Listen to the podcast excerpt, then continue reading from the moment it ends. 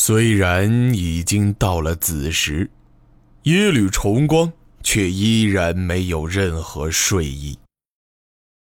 离开大堂之后，他回到了自己的书房，这是除了青云猎场之外他最喜爱的地方。耶律重光有一个奇特的嗜好，他酷爱收藏书籍。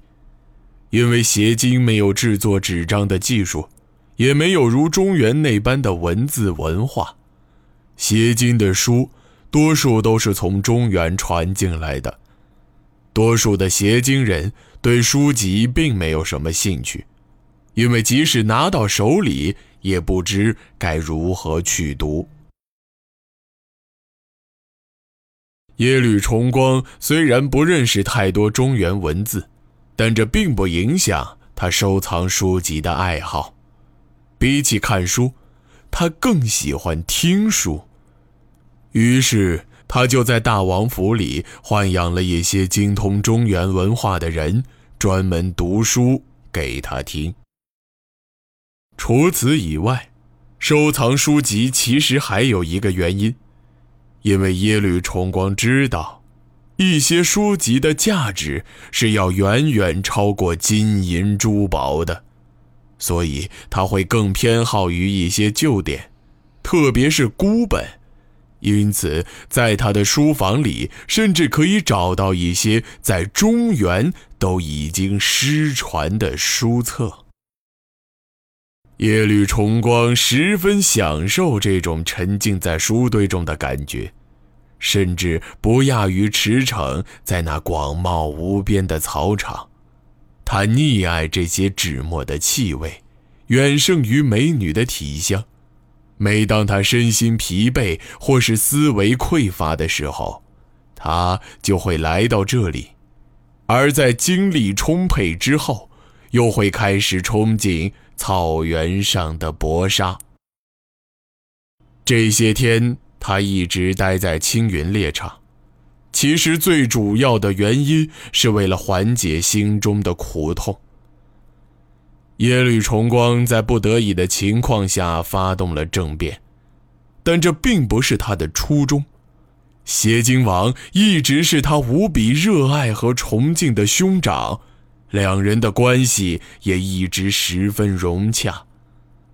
他们之间的矛盾。甚至不是在新政上。如今事态发展到这种地步，耶律重光心里十分痛苦，甚至已经到了夜不能寐、辗转反侧的地步。而只有离开荆门，奔驰在无边无际的草原上时，他才可以暂时忘却。这一切过于仓促，仓促到几乎没有时间对可能发生的事儿权衡利弊。金门现在表面上虽然已经被耶律重光控制，但其实还是存着不少暗涌。耶律重光知道自己要完全控制整个邪经王权。很可能还有很长的路要走。除去阿迪布的察区势力，他还必须面对其他王族的势力。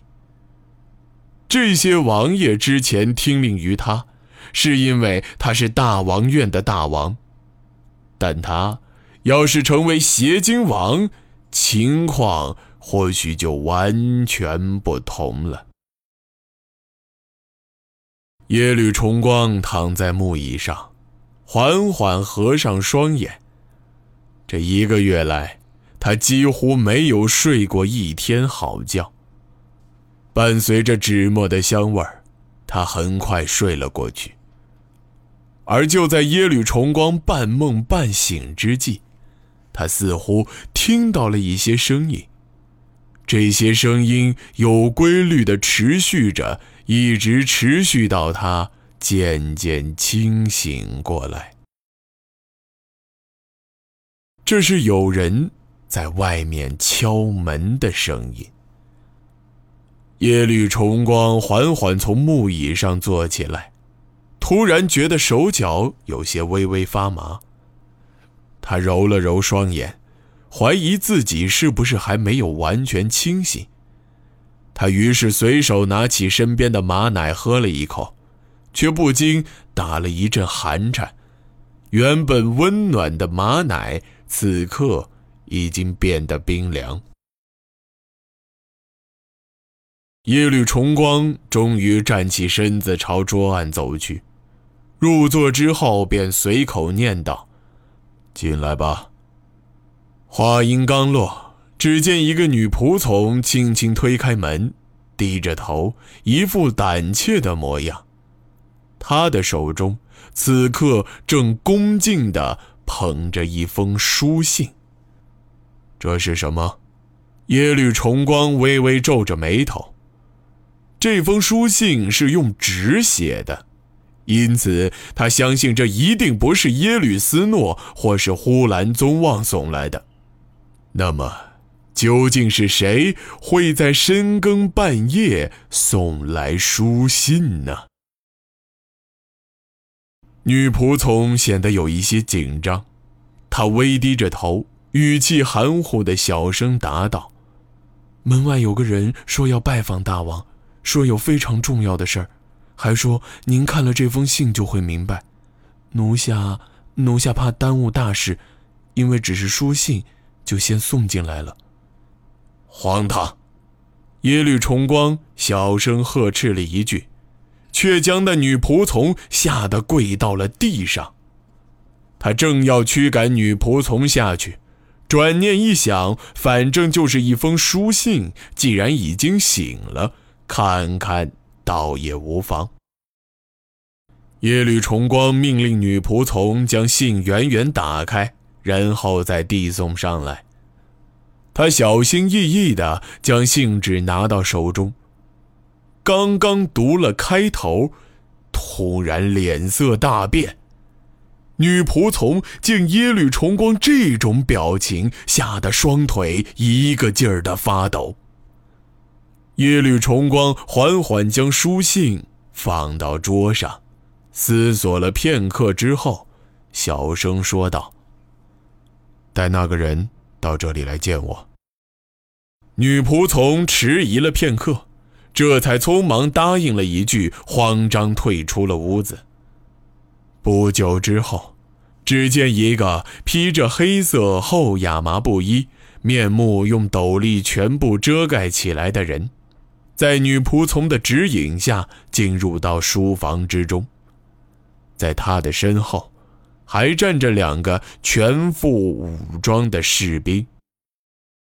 大王殿下，女仆从小声禀告道：“侍卫已经检查过，此人没有携带武器，但他不愿将斗笠脱下来，是不是要留些人？”话音未落。耶律重光已经抬起手，不慌不忙地说道：“下去吧，把门关上。对了，不要告诉任何人有人来过本王的书房。”女仆从点了点头，就和另外两个士兵一同退出了屋子。书房之内，现在就剩下了两个人。耶律重光朝着打扮奇怪的人扫了一眼，冷冷说道：“大人还不打算摘下这汉人的捕鱼帽子吗？”穿麻衣的男子微微点了点头，摘下斗笠放在一旁的桌上，十分恭敬地行了一个礼：“阿迪布深夜来访，还请大王不要见怪。”